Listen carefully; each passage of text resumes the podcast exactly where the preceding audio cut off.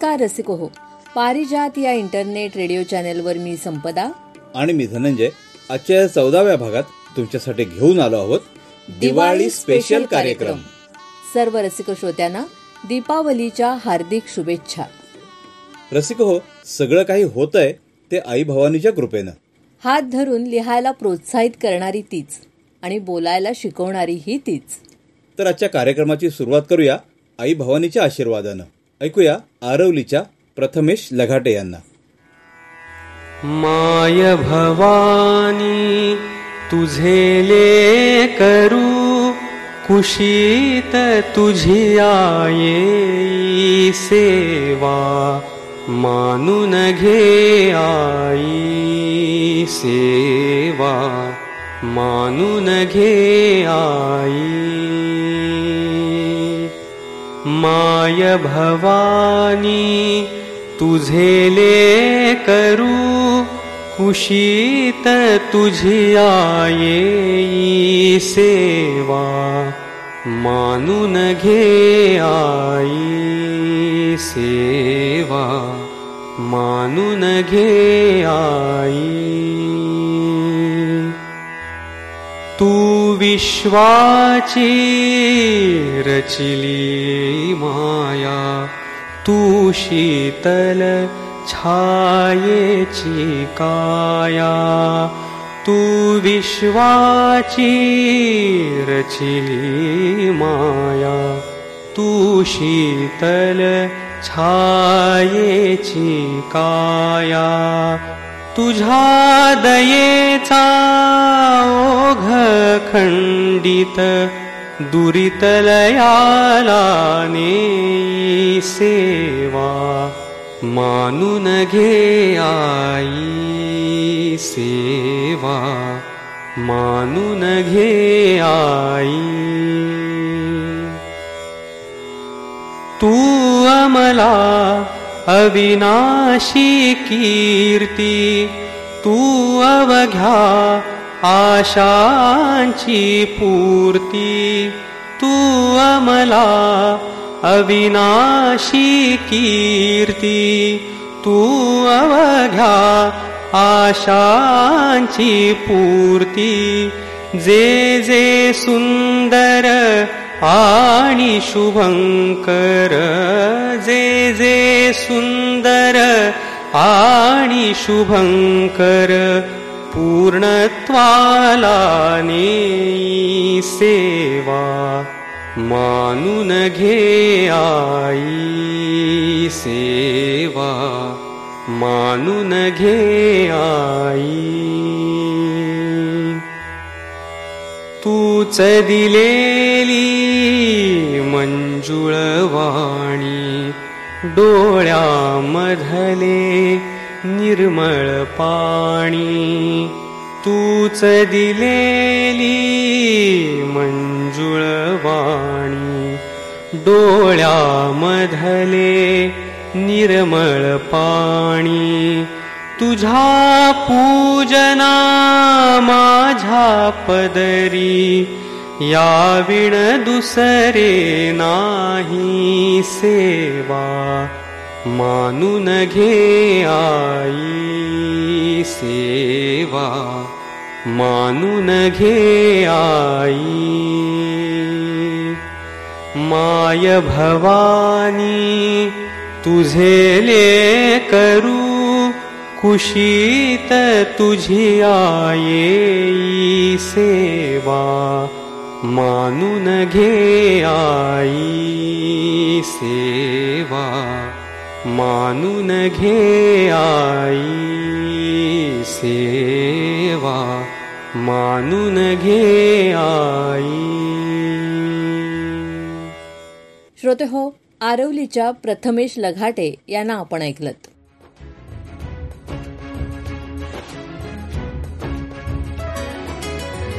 पारिजात रेडिओ आपलं internet radio channel.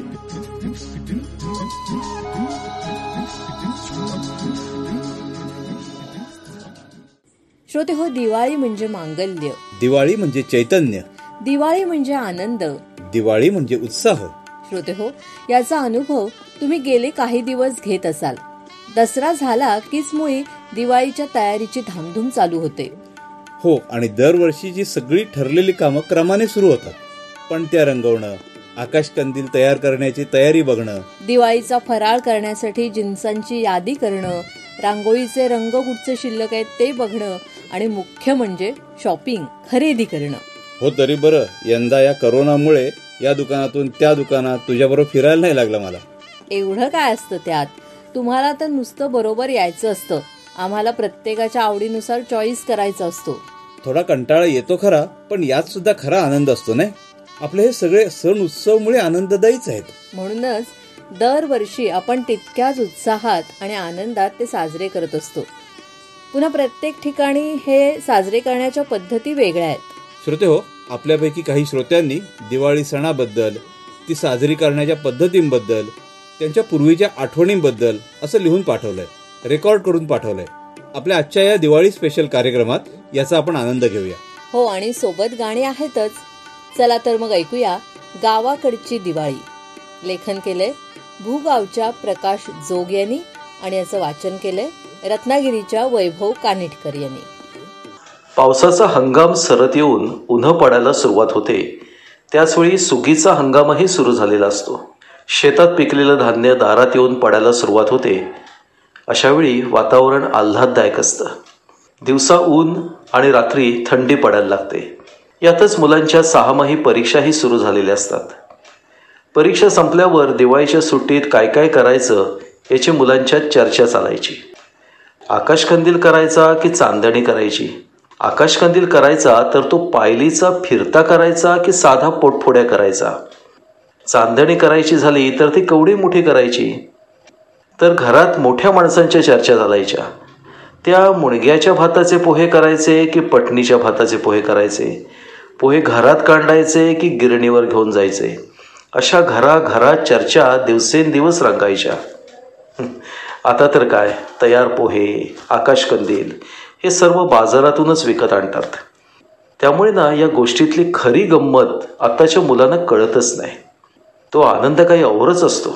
नुसते पोहे करायचे म्हणजे भात गरम पाण्यात दोन दिवस भिजत घाला ते बांबूच्या टोपलीत निथळत ठेवा घरात कांडायचे झाले तर उखळ मुसळ धुवून घ्यायला लागायची. उखळाची खोली गाईच्या शेणाने सारवून घ्यायला लागायची. पोहे कांडायच्या दिवशी कांडपिणी पहाटे लवकरच यायच्या व पोहे कांडायला सुरुवात व्हायची. मुसळाने पोहे कांडणं ही सुद्धा एक कला आहे. हे सगळ्यांनाच जमते असं नाही. गिरणीवरून पोहे कांडून आणायचे असले तर मात्र सकाळी सात वाजताच गिरण गाठायला लागायची. हां त्या काळी रिक्षा किंवा दुचाक्या खेडेगावात पोचलेल्या नव्हत्या. त्यामुळे एस टी मिळाली तर ठीक नाहीतर ते ओझे डोक्यावर घेऊन सहा ते आठ मैल म्हणजे आत्ताचे दहा ते बारा किलोमीटर चालतच जावं लागे. त्यातही ना एक वेगळीच मजा असायची. गिरणीत आजूबाजूच्या खेडेगावातून लोक पोहे कांडायला भात घेऊन यायचे. त्यामुळे तिथे गर्दी भरपूर होत असे. प्रत्येकजण आपला नंबर कधी लागतो याची आतुरतेने वाट पाहत असायचा. काही वेळा तर दोन दोन दिवस मुक्कामही ठोकायला लागायचा. परंतु दिवाळीला ते पोहे हवेत म्हणून तो लोक तसाच काहीसा प्रकार आकाश कंदिलाच्या बाबतीतही असायचा. कोंडा तोडून आणायचा त्याचे आपल्याला हवे त्या मापाचे तुकडे करायचे त्याच्या काठ्या तयार करायच्या त्या आकारात व्यवस्थित बांधायच्या रंगीबेरंगी कागद त्या आकारात कापायचे ते कागद त्या काठीला चिकटवण्यासाठी गव्हाच्या पिठाची गोंद तयार करून त्याने ते चिकटवायचे. कंदिलाच्या खालच्या व वरच्या बाजूला कागदाच्या करंजा करून त्या चिकटवायच्या. त्याला खाली रंगीत झिरमिळ्या चिकटवून आपला आकाशकंदील अधिकाधिक चांगला कसा दिसेल याकडे मुलांचा कल असायचा. पायलीचा फिरता आकाशकंदील करताना ज्याची चित्रकला चांगली त्याच्याकडून चित्र काढून ते ब्लेडने कोरून घेऊन त्याचा पायलीचा आकाशकंदील केला जायचा. आता सगळं तयार आणलं जात असल्याने मुलांना यातला आनंदच समजत नाही. सध्या काही ठिकाणी मुलं किल्ले करताना मात्र दिसतात. त्यातही आपला किल्ला अधिकाधिक आकर्षक कसा होईल याकडे मुलांचा कल असतो. आता याच घाई गडबडीत असताना मुलांची फटाक्यांची खरेदी व्हायची. त्यात विविध प्रकारच्या फटाक्यांचा समावेश असायचा. मग घरातील मुलांच्या संख्येनुसार आणि वयाप्रमाणे फटाक्यांची वाटणी व्हायची. सध्याच्या काळात मात्र हे प्रमाण फारच कमी झालं आहे फटाक्यांमुळे होणाऱ्या हवेच्या प्रदूषणाच्या बाबतीत लोक फारच जागरूक झालेली आहेत. हां या सर्व गडबडीत वसुबारस केव्हा आली ते समजायचंही नाही. वसुबारसेच्या दिवसापासून फटाके सुपात घालून उन्हात वाळत ठेवलेले घरोघरी दिसायचे. मुलं घराच्या अंगणात आपण केलेला आकाशकंदील चांदणी यावर अखेरचा हात फिरवत असायचे तर घरातील महिला मात्र दिवाळीचा फराळ करण्यात मग्न असायच्या. घराघरातून चकली कडबोळी शंकरपाळे करंजी यांच्या तळणाचा तिखट आणि खमंग वास येत असे. तर मध्येच बेसनाच्या आणि रव्याच्या लाडवांच्या मधुर वासाने मन अगदी लाडवांच्या जवळ पोचायचं. वाटायचं आपण एखादा लाडू खावा. पण देवांना नैवेद्य झाल्याशिवाय काही मिळणार नसल्यामुळं मुलं मात्र मनातून खट्टू होत असत. तरीही पाणी पिण्याच्या निमित्ताने त्यांच्या घरातील येरझाऱ्या चालूच असत. प्रत्येक वेळी नकार घंटा ऐकून त्यांची निराशाच व्हायची. त्या दिवशीच म्हणजे गोवत्स द्वादशीच्या दिवशी संध्याकाळी गोठ्यातील लहान पाड्यांच्या पूजेचा दिमाखदार कार्यक्रम मोठ्या हौसेने केला जात असे. काळाच्या ओघात आता या सर्व गोष्टी बदलल्या आहेत. आता तयार फराळ बाजारातून आणला जातो. तर गोठ्यात गुरच नाहीत. नंतरचा दिवस म्हणजे धनत्रयोदशी. या दिवशी शिवारातील कारेटी गोळा करून ती उभी कापून त्यातील बिया काढून त्यापासून त्याची पंटी तयार केली जात असे. त्यातीलच काही कारेटी दुसऱ्या दिवशी पहाटे फोडण्यासाठी बाजूला ठेवली जात असत. आता मात्र लोक बाजारातूनच विविध रंगीत पंट्या विकत आणताना दिसतात. संध्याकाळी शेतातून आलेल्या सुकीच्या धनधान्याची पूजा केली जात असे. तसेच गावातील वैद्य लोकांच्या घरी धन्वंतरीची पूजा केली जात असे. यानंतरचा दिवस नरक चतुर्दशीचा. नरक चतुर्दशीच्या दिवशी कोंबडा आरवायच्या वेळेत म्हणजेच पहाटे चारच्या दरम्याने उठण्याची सगळ्यांची गडबड असे. गावातील पहिला फटाका आपणच लावायचा म्हणून लहान मुले ही पहिल्या हाकेलाच उठत असत. मोठी माणसं पणत्या लावत असतानाच लहान मुलं आपलं सर्व आवरून फटाके लावण्यासाठी अंगणात येत. लहान मुलं फटाके उडवत असताना घरातील पुरुष मंडळी त्यांच्यावर लक्ष ठेवत असत तर घरातील स्त्रिया नारळ खोवून त्याचे दूध काढून ठेवत असत. इकडे पाणचुलीतील विस्तव मात्र मोठा पेटून पाणी तापवण्याचं काम इमाने इरबारे करीत असे. साधारण पाच वाजण्याच्या दरम्यान घरातील स्त्रिया अंगणात रांगोळी काढून पाठ ठेवून उठणे व सुगंधी तेलाच्या वाट्या आणून ठेवत असत. कुडकुडे थंडीत आधी लहान मुलांना अंगाला उठणे तेल लावून अभ्यंग स्नान घातले जाई. थंडी लागत असली तरी नाराजीने का होईना लहान मुले बिनबोभाटपणे आंघोळ करत असत. कारण त्यानंतर त्यांना घरात केलेला फराळ खायला मिळणार असतो. त्याचवेळी रेडिओ मात्र नरकासूर वधाचं कीर्तन आपल्याला ऐकवत असतो. लहान मुलांच्या आंघोळी झाल्यावर घरातील मोठ्या माणसांच्या आंघोळी होऊन देवघरात देवांच्या पूजेची तयारी होत असे. सर्वांच्या आंघोळी झाल्या की कारेटे फोडून त्याची बी कपाळावर लावली जात असे. घरात देवपूजा आटोपली की केलेल्या फराळाचा नैवेद्य देवानं दाखवलं जात असे. हे सर्व होईपर्यंत दिवस उजाडलेला असायचा. मग लहान मुलं ग्रामदेवतेचं दर्शन घेऊन येत असत तर घरातील स्त्रिया मात्र फराळाची तयारी करत असत. त्यानंतर एकत्र गोल बसून सर्वांचा फराळ होत असे. फराळ झाला की घरी येणाऱ्या कामवाली आणि कामगार वर्गासाठी फराळाच्या पुड्या तयार केल्या जात असत. नंतर घरातील स्त्रिया जेवणाकडे वळत असत. आता मात्र काळाच्या ओघात यातील काही गोष्टी बंद झाल्या आहेत. संध्याकाळी आकाशकंदील लावण्यासाठी मुलांची गडबड सुरू असे. तिन्ही संध्येच्या वेळी लहान मुले परवचा म्हणत तर स्त्रिया पणट्या लावत असत. परवचा म्हणून झाला की मग रात्री आठ वाजेपर्यंत मुले फटाके लावत. यावेळी फटाक्याच्या आवाजाने सगळं गाव दणाणून जात असे. पुढचा दिवस लक्ष्मीपूजनाचा. लक्ष्मीपूजनाच्या दिवशी संध्याकाळी फुलं गोळा करण्याचं काम लहान मुलांवरच सोपवलेलं असे. घरातील स्त्रिया पूजेची तयारी करण्यात गुंतलेल्या असत. तिन्ही सांजेच्या वेळी लक्ष्मीची प्रतिमा आणि दागिने यांची यथासांग पूजा केली जात असे. पूजा झाली की सर्वजण नमस्कार करत. लहान मुले परवचा म्हणून बाहेर फटाके उडवायला पडत अजूनही थोड्याफार फरकाने तशीच पद्धत सुरू आहे. त्यानंतरचा दिवस बलिप्रतिपदा अर्थात दिवाळी पाडवा. हा दिवस म्हणजे पती पत्नीच्या नात्यातील प्रेमाचा विश्वासाचा आणि हौसेचा दिवस. या दिवशी स्त्रिया आपल्या पतिराजांना तेल उठणे लावून अभ्यंग स्नान घालत असत. दुपारी किंवा संध्याकाळी जेवणाच्या वेळी स्त्रिया आपल्या जोडीदाराचे औक्षण करत असत. तर पुरुष मंडळी ओवळणीत प्रेमाची भेट देत असत. ती कधी साडी एखादा दागिना किंवा बंद पाकिट असे. त्यानंतर येते ती भाऊबीज. हा दिवस म्हणजे बहीण भावाच्या नात्याला उजाळा देणारा दिवस. या दिवशी भाऊ बहिणीकडे मुद्दाम ओवाळणीसाठी जात असे. भाऊ येणार म्हणून बहीणही आनंदातच असे. ती त्याची आतुरतेने वाट पाहत असे. बहिणीकडे जाताना मात्र भाऊ घरी केलेल्या फराळाचा डबा आठवणीने घेऊन जात असे. बहीणही त्या डब्यातील फराळापेक्षा माहेरच्या प्रेमाला भुकेलेली असे. बहिणीच्या घरी गेल्यावर बहीणही भावाचे यथासांग औक्षण करत असे. भाऊ ही परिस्थितीनुसार भाऊबीज घालत असे. हा दिवस खरोखरच बहीण भावाच्या प्रेमाचा वर्षातील महत्त्वाचा दिवस असतो. असा हा दिवाळीच्या सणाचा सोहळा तब्बल सहा दिवस चाललेला असतो. सर्वत्र आनंदाचं आणि उत्साहाचं वातावरण असतं. याच सहा दिवसात घरात केलेल्या फराळाची आणि रेडिओवर लागणाऱ्या विविध केंद्रांवरच्या संगीत नाटकांची लयलूटच असायची. कारण दिवाळीसाठी बनवले जाणारे पदार्थ हे वर्षातून एकदाच खायला मिळायचे. आणि रेडिओवरील संगीत नाटकही फक्त दिवाळीतच ऐकायला मिळायची. त्यामुळे त्याचं अप्रूप असे. आता मात्र वर्षभर दिवाळीचे पदार्थ मार्केटमध्ये उपलब्ध असतात. आपल्याला हवे तेव्हा आपण ते घरी आणू शकतो. त्यामुळे आता त्याचं एवढं अप्रूप राहिलं नाही. एकूणच दिवाळीच्या ह्या सोहळ्यामुळेच दिवाळीला सणांचा राजा असे म्हणतात. श्रोते हो हे ऐकल्यावर तुम्हाला पण आठवली ना तुमच्या गावाकडची दिवाळी?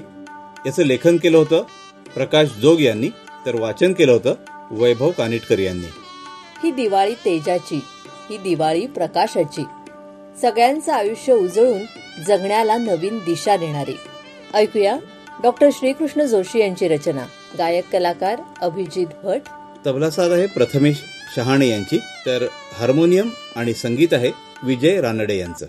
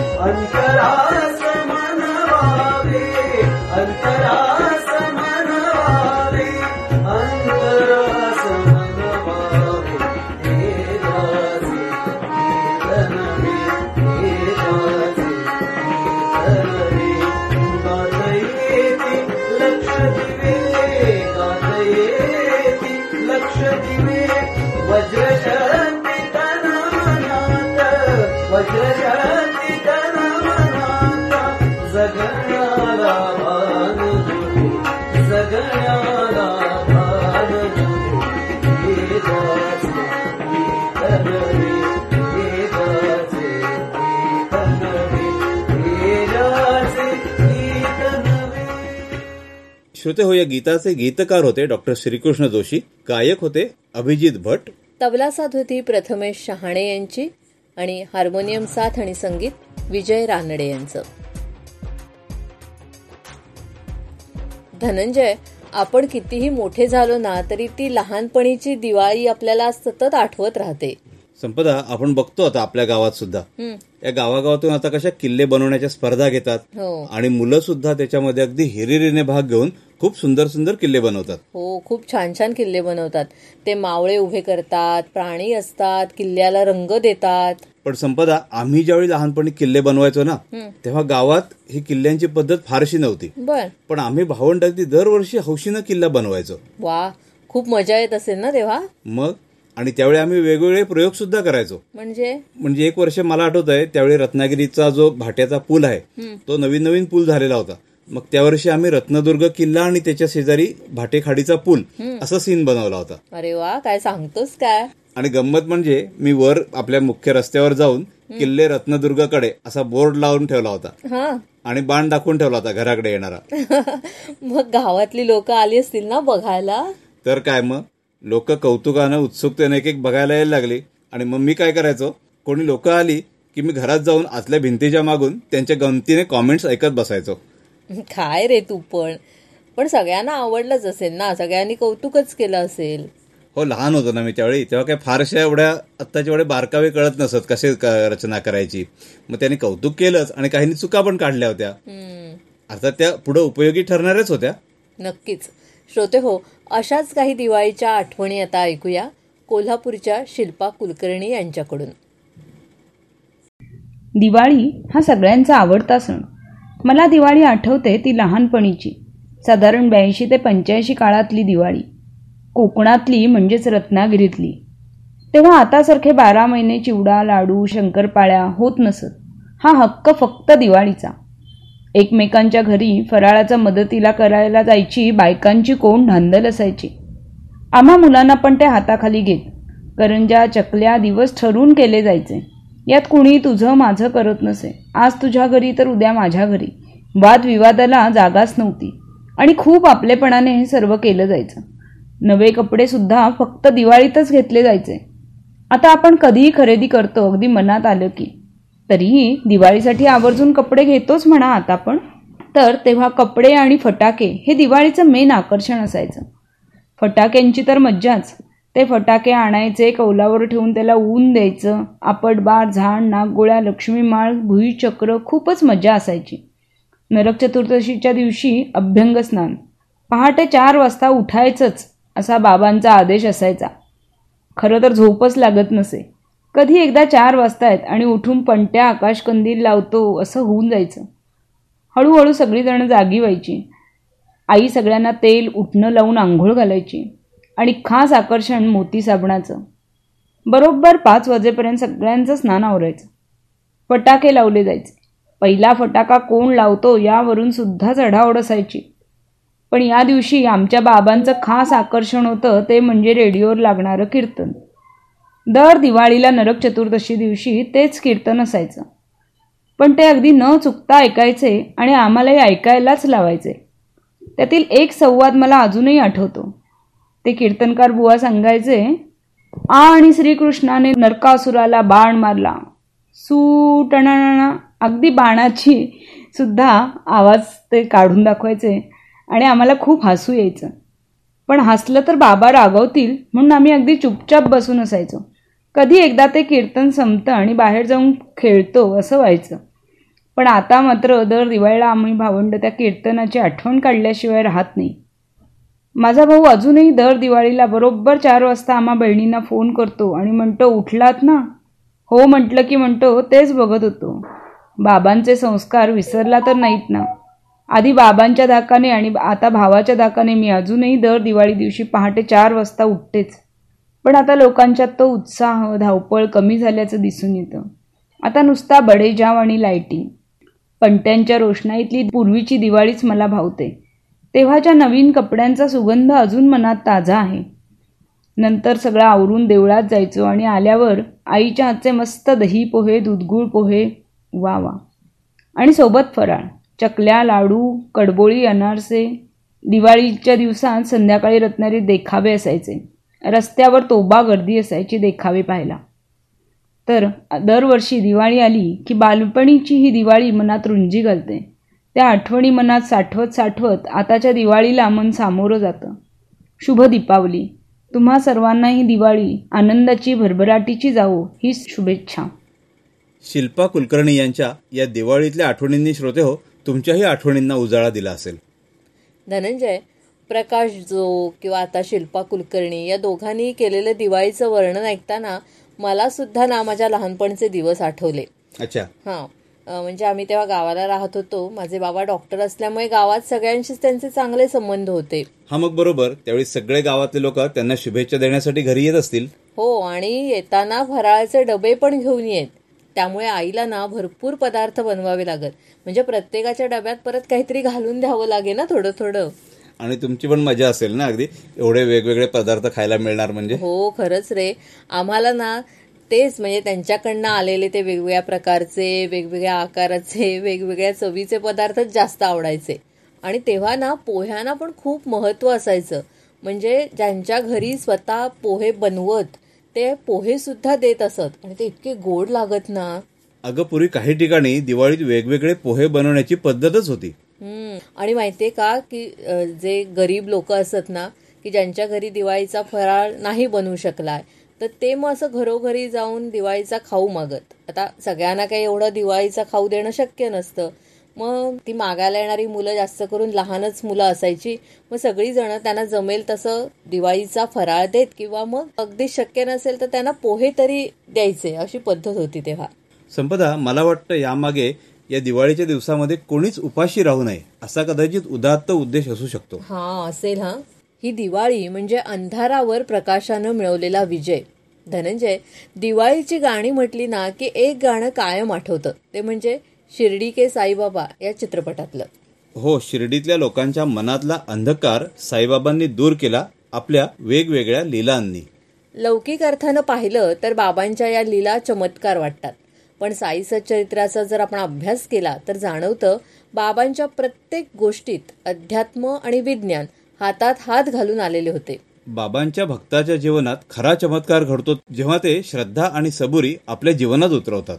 म्हणूनच असं म्हणतात की गुरु अंधारातून प्रकाशाकडे जायची वाट दाखवतो. पण खरा सद्गुरू भक्ताच्या जीवनातल्या अंधकाराचंच मुळी प्रकाशात रूपांतर करतो. ऐकूया आपल्या भक्तांचं जीवन प्रकाशमय करणारं हे गाणं मुंबईच्या सिद्धी कामत पिल्लई यांच्या आवाजात.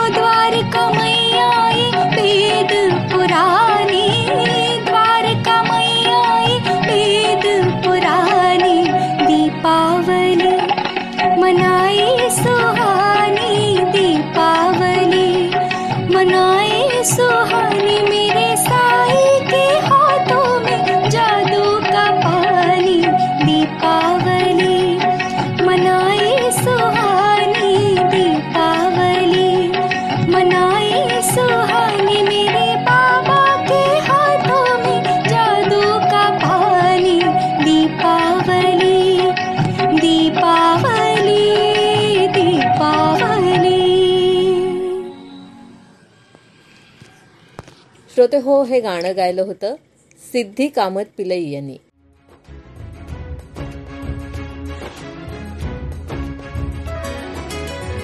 पारिजात रेडिओ आपलं इंटरनेट रेडिओ चॅनल.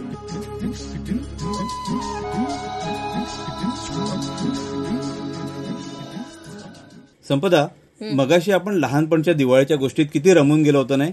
हो ना. या लहानपणच्या आठवणींना आपण कधी विसरूच शकत नाही. खूप जवळ असतात आपल्या त्या मनाच्या. मुंबईच्या मृदुल सुतार यांनी दिवाळीच्या अशा दोन कविता आपल्याला लिहून पाठवल्यात. हं. ही पहिली कविता आता आपण ऐकूया. दिवाळी. आणि ही कविता आपल्यासाठी वाचले रत्नागिरीच्या पूर्वा खालगावकर यांनी. दिवाळी. कशी होतीस ग तू आमच्या लहानपणी? साजरं व्हायचं सारं एकाच अंगणी. अभ्यंग कुडकुडत बाहेरच पोरासोरांचं. अन तेही उटणनी मोती साबणाचं. काय असायचा थंडीचा कडाका? आपटी बार लवंगी माळांचा धमाका. ओले त्यानं फोडत कारेट तुळशीपाशी नरकासूर वधानंतर थेट चुलीपाशी. फराळाचा सागर संगीत असे थाट. अत्तर वासिक तेल नुसता घमघमाट. सुबक रेखीव रांगोळी दिसे घरोघरी पण त्या मेणबत्त्यांची आरासदारी. औक्षण करे आई आम्हा बाळांचं. पूजन होई गोठ्यातील गाय वासरांचं. नागगोळ्या रेल्वे असे नाना प्रकार. लवंगी लक्ष्मीबार फटाक्यांचे अनार. ती फराळाच्या डब्यांची देवघेव. ते प्रेम ती माया तो सहकार्य भाव. पहाटेचा नगारा येई कानी रावळा तुनी काकड आरतीस उत्सुक मनातुनी. सांजवेळी होत असे रोज देवदर्शन. तोही सजे नित्य वेश पालटून. रंगावली प्रदर्शन मोठे आकर्षण. हर्ष उल्हासे होत तृप्त नयन. कशी दिवाळी होती आमची न्यारी. आजही आठविता येतेच उभारी. ते किल्ले ते मावळे शिवाजी राजा. त्यावरी उगवे मोहरी अळीव ताजा. राखण करता किल्ल्याची ते शूरवीर. खाऊनी फराळ लढविती खिंड बालवीर. आठवणीत येतेस माझी या गतुराणी. भिजती लोचन प्रत्येक दिवाळ सणी श्रोते हो पूर्वा खालगावकर यांनी वाचलेली मृदुल सुतार यांची कविता ऐकून वाटतंय खरंच ते पूर्वीचे भारलेले दिवस परत मिळाले तर? भावंडांबरोबरची ती मस्ती ते फटाके फोडणं. संपदा मला यावरून एक आठवलं की आपण आता मुलांना जे सांगतो ना फटाके वाजवू नका हो. पर्यावरणाला घातक आहेत वगैरे. पण लहानपणी मात्र आमचं दिवाळीचं ते मुख्य आकर्षण असायचं. धनंजय आमचं पण अगदी सेम असंच असायचं हं. अरे दादाचं आणि माझं बाकी कधी एकमत होईल असं नाही. पण फटाक्यांच्या बाबतीत मात्र अगदी सेम म्हणजे आम्ही एकदम जाऊन एक मतानं फटाक्यांची खरेदी करायचो. खरंच खूप आठवतात ते दिवस. संपदा मृदुल सुतार यांची आता दुसरी कविता आपण ऐकूया. ती देखील काहीशी अशीच दीपावली नावाची. बर. याचं वाचन केलंय पूर्वा खालगावकर यांनी. दीपावली. यावेळी येताना आईबाबांची ऊब भावंडांची थट्टा मस्करी घेऊन येशील? मातीच्या किल्ल्यावरचे अंकुरलेले अळीव किल्ला राखताना केलेला आटापिटा परत आणशील? अंगणात केलेल्या अभ्यंगांचं ऊन पाणी आईचा तो स्पर्श देशील? केसांना लावलेलं तेच तेल. अंगठ्यानं अर्धवट फोडलेलं कारेट सापडेल. एकत्र फराळ करताना मारलेल्या गप्पा हास्य विनोद मला देशील. सवंगड्यांसोबत उडवलेले फटाके न पेटलेल्या नागगोळ्या शोधशील? काकड आरतीच्या वेळची थंडी तेच जुनं राम मंदिर अनुभवायला आणशील? किती उत्साहात आणि आनंदानं काढलेल्या रांगोळीचे रंग दाखवशील? ए दीपावली. बोल ना ग. ही अशी माझी लाडकी दिवाळी मला भेट म्हणून देशील? मी जिला आठवणीत जपली आहे आजवर. तीच निरागस दीपावली नव्याने मला बक्षीस देशील? पूर्वीचे ते दिवस परत मागणारी मृदुल सुतार यांची ही कविता वाचली होती. पूर्वा खालगावकर यांनी. आपण ऐकताय Parijat internet radio channel. Dhananjay तुम्हा पुरुषांना आज कोरोनानं वाचवलं हं? हे काय आता कोरोना कुठे याच्यात मध्ये आला? अरे म्हणजे बघ ना आज पाडवा पण आहे आणि भाऊबीज पण. एरवी मग प्रश्न पडला असता ना पाडव्याला बायकोसोबत घरात थांबायचं की भाऊबीजेला बहिणीकडे जायचं? सांग बघू तू काय केलं असतंस? आहेत तिच्या. त्यात काय? बायकोला बरोबर घेऊन बहिणीच्या घरी गेलो असतो. व्हेरी स्मार्ट मी गंमत करत होते हां. पण श्रोते हो आज पाडवा आणि भाऊबीज असा दुहेरी संगम आहे. थोडक्यात तुम्हा बायकांची मजा आहे तर. हं, ती कशी काय? नवऱ्याकडून पण ओवाळणी आणि भावाकडून पण आणि दोन्ही एकाच दिवशी. मग आहेच मज्जा आमची. संपदा यावेळेला तू ती खरेदी मात्र ऑनलाईन केलीस ना ते बरं केलंस हा. माझी तुझ्याबरोबर आणखी ते दुकानातले हेलपाटे मात्र वाचले त्यामुळे. पण त्यामुळे पाडव्याला काय खरेदी केलीस ते मात्र मला कळलं नाही. नाही मी काहीच घेतलं नाहीये यावेळेला पाडव्यासाठी. म्हणजे काय? मी तुला सांगितलं नव्हतं? तुला जे काय आवडेल ते ऑनलाईन मागव म्हणून? खरं सांगू का धनंजय? मध्ये बघ आम्ही सगळ्या मैत्रिणी ऑनलाईन एकत्र भेटून गप्पा मारत होतो. हां हां. काय झालं त्याचं मग?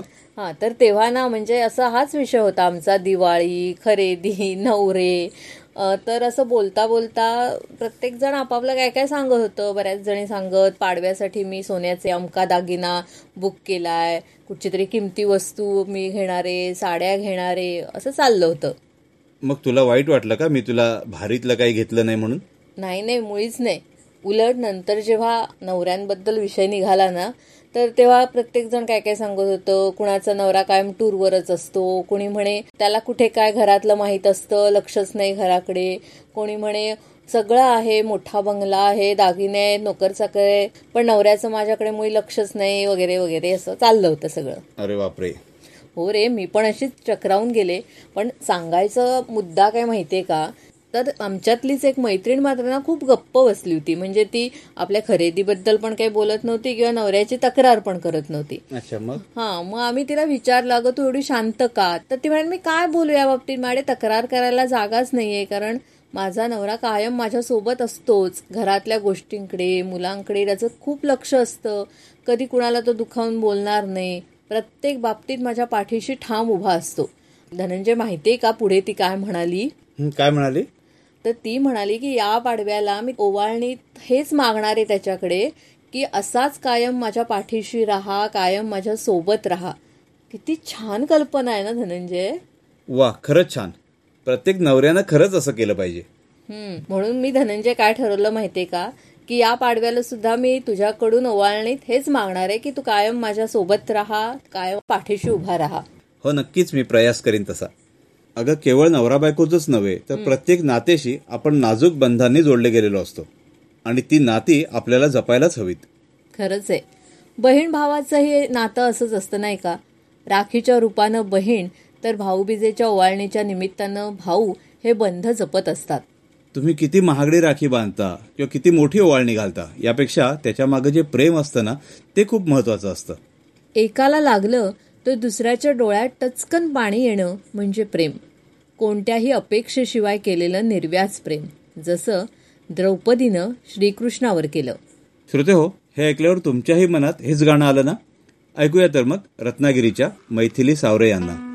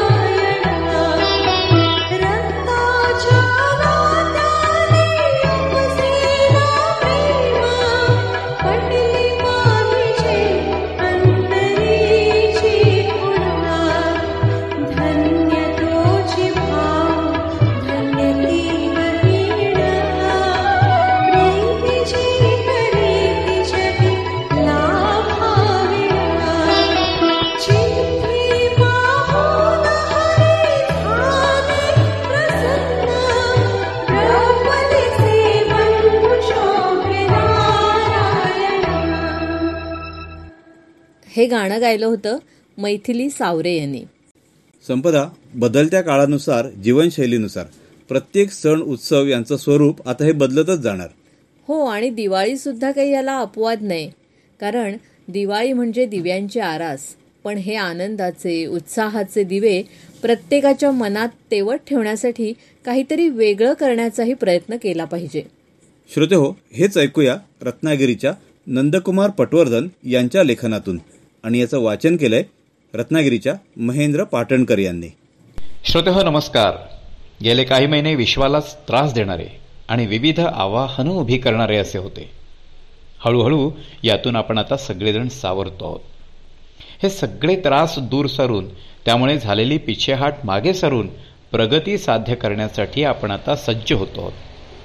मंडळी ओहोटीनंतर भरती हा निसर्ग नियमच आहे. हे जर लक्षात घेतलं तर गेलेलं भरून काढून नव्याने उभे करायचे आता दिवस येत आहेत. दीपोत्सवाचं म्हणजे दिवाळी या हिंदू सणाचं महत्त्व गेली अनेक वर्ष खूप दिग्गज लेखकांनी लिहिलं आहे आणि आपण सर्व त्याबाबत जाणून आहोत. हा हिंदू उत्सव दिव्यांचा आहे प्रकाशाचा उत्सव आहे. दिवाळी या नावातच दिव्याचं अस्तित्व आहे. अंधाराकडून उजेडाकडे प्रकाशाकडे अज्ञानातून ज्ञानाकडे दुःखातून आनंदाकडे नैराश्यातून उत्साह असमाधानातून समाधानाकडे आणि वाईट कृत्यांपासून सत्कृत्यांकडे नेणारा असा हा दीपावली उत्सव. काळोखामध्ये खूप रोषणाई गेली दिवे लावले. म्हणजे मंडळी झालं का हो सगळं? त्या जागेपुरता उजेड झाला. म्हणजे पुरेसं आहे? नाही म्हणजे हे भौतिक झालं. खरं तर ज्ञानदीप प्रज्वलित होणं हे अपेक्षित आहे. मनातला अंधकार दूर व्हायला हवा. ज्ञानाचा दिवा सतत प्रज्वलित ठेवून अंधकाराचा नाश करणं म्हणजे दिवाळी. रात्र झाली आणि दिसत नसेल तर सकाळहून उजेड होईपर्यंत आपण थांबू शकतो. पण मनच जर अंधकारमय झालं असेल तर हा अंधकार कोण आणि कसा दूर करणार? मन स्वच्छ निरामय प्रकाशमान असेल तर वेगळी रोषणाई करण्याची गरज उरतच नाही. आणि हेच नेमकं होत नाहीये. नाही म्हणजे खूप हजारांची दिव्यांची आणि फटाक्यांची माळ लावून मनातील अंधकार दूर होत असता तर कशाला होतो? मंडळी जवळजवळ नव्वद टक्के लोक दिवाळी म्हटली की हेच करतात. नाही म्हणजे थोडी मजा मस्ती हवीच. किमान घरातल्या छोट्या मुलांना आनंद देणाऱ्या या गोष्टी हव्यातच. पण यात स्पर्धा मात्र नको. मनातील अंधकार दूर होण्यासाठी रोज म्हणजे वर्षाचे सगळेच दिवस सुविचारांची सुकर्मांची माळ ओवायला हवी. नित्य मी विसरण्याचा प्रयत्न झाला पाहिजे. समदर्शी होणं जरुरीचं आहे. चांगल्या वर्तनाचा चांगल्या कामाचा प्रकाश स्वतःप्रमाणेच इतरांचं आयुष्य उजळून टाकतो. तमसोमा ज्योतिर्गमय. ही उपनिषदामधली प्रार्थना आपल्याला अंधारातून प्रकाशाकडे ने असंच शिकवते ना? ज्योती समान पवित्र होणं शक्य होईलच असं नाही पण त्याकडे वाटचाल करणं अशक्य आहे का हो? मंडळी ज्योती हे अग्नीचं तेजाचं प्रतीक आहे आणि लक्ष्मी स्वरूप आहे. नामस्मरणापलीकडेही अनेक मार्गाने परमेश्वराची सेवा करता येते ते प्रयत्न होणं आवश्यक आहे. निसर्ग आणि पर्यावरण संवर्धनाचं काम झालं पाहिजे. निसर्ग ही परमेश्वराची निर्मिती आहे त्याला धक्का पोहोचवणं हे अत्यंत निंदनीय कृत्य आहे. गेल्या वीस वर्षांमध्ये नैसर्गिक आपत्तीचं प्रमाण खूप वाढलं आहे सर्वात प्राणघातक म्हणजे दोन हजार चार साली आलेली सुनामी ज्यामध्ये सव्वा दोन लाख प्राण गमावले गेले. एवढं निसर्ग संवर्धनाचं काम करणं म्हणजे दिवाळी आहे. दुसऱ्याला आनंद होईल असं कार्य झालं पाहिजे. असं झालं की दिवाळी रोजचीच आहे हो. मग या चार दिवसांचा दीपोत्सव येण्याची वाट पाहावी आपल्याला लागणारच नाही. किंबहुना मला वाटतं एकादशी चतुर्थी रामनवमी दत्तजयंती दिवाळी रोजच असायला हवी. या दिवसांमध्ये असलेलं आपलं वर्तन हे नित्य हवं. नाही म्हणजे मंडळी रामनवमीच्या दिवशी राम पुजायचा आणि दुसऱ्या दिवशी कोण राम असं म्हणणं? त्यापेक्षा रोजच रामनवमी असेल तर किती छान होईल. असा विचार केला की दुसरा कसा सुखी होईल त्याला आनंदाची प्राप्ती कशी होईल याकडे आपलं लक्ष राहतं. खरंच परमेश्वर मुक्त हस्ताने आनंदाची उधळण करेल आणि मग ती दिवाळी नसेल का? आपण आपल्या कामातून जग उजळलं पाहिजे प्रकाशमान केलं पाहिजे नाही म्हणजे निदान तसा प्रयत्न तरी हवा.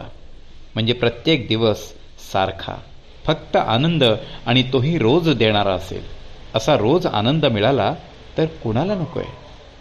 करून बघा मन स्वच्छ निरामय आणि आनंदाने कसं भरून जातं ते. धन्यवाद.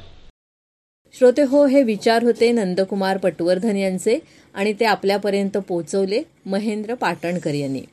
आज दिवाळीचा शेवटचा दिवस. पण ही मिळालेली चैतन्याची ऊर्जा आपल्याला वर्षभर पुरणार आहे. संकट येतील पण त्याला सामना करायची ताकद देणारा मात्र तो महाविष्णूच आहे. तेव्हा लक्ष्मीपूजन करताना आपण या श्री महाविष्णूचं स्मरण देखील अवश्य करतोच.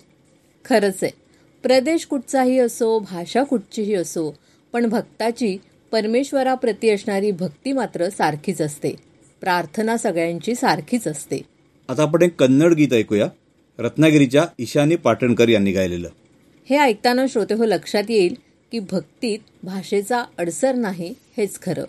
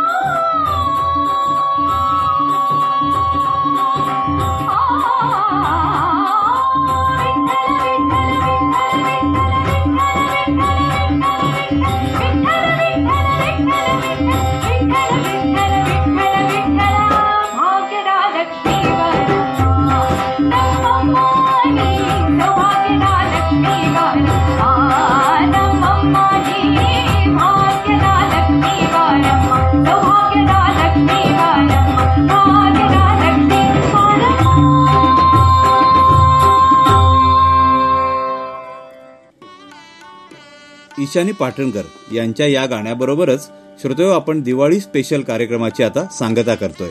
आठ वाजल्यापासून दर तासानं तुम्ही या कार्यक्रमाचं पुनःप्रसारण ऐकू शकाल रात्री अकरा वाजेपर्यंत. तेव्हा निरोप घेण्यापूर्वी आठवण करून देते. श्रोते हो तुम्हीही या पारिजात रेडिओवरच्या कार्यक्रमामध्ये सामील होऊ शकता. त्यासाठी आमचा व्हॉट्सॲप नंबर आहे चौऱ्याण्णव बावीस बेचाळीस त्र्याण्णव तेहतीस. श्रोते हो याच नंबरवर आपण आपल्याला आजचा कार्यक्रम कसा वाटला हे देखील अवश्य कळवा. तसंच पारिजात रेडिओ नावाचं आपलं फेसबुक पेज आहे तिथेही तुम्ही तुमच्या प्रतिक्रिया नोंदवू शकता. आणि आपले यापूर्वीचे सर्व प्रोग्राम्स आपण ऐकू शकता आमच्या पॉडकास्ट प्लॅटफॉर्मवर तेव्हा परत भेटूया. नेहमीप्रमाणे येत्या गुरुवारी सकाळी सात वाजता नवीन कार्यक्रमासह. आणि आता या कार्यक्रमातून मी संपदा. आणि मी धनंजय आपला निरोप घेतोय. नमस्कार. नमस्कार.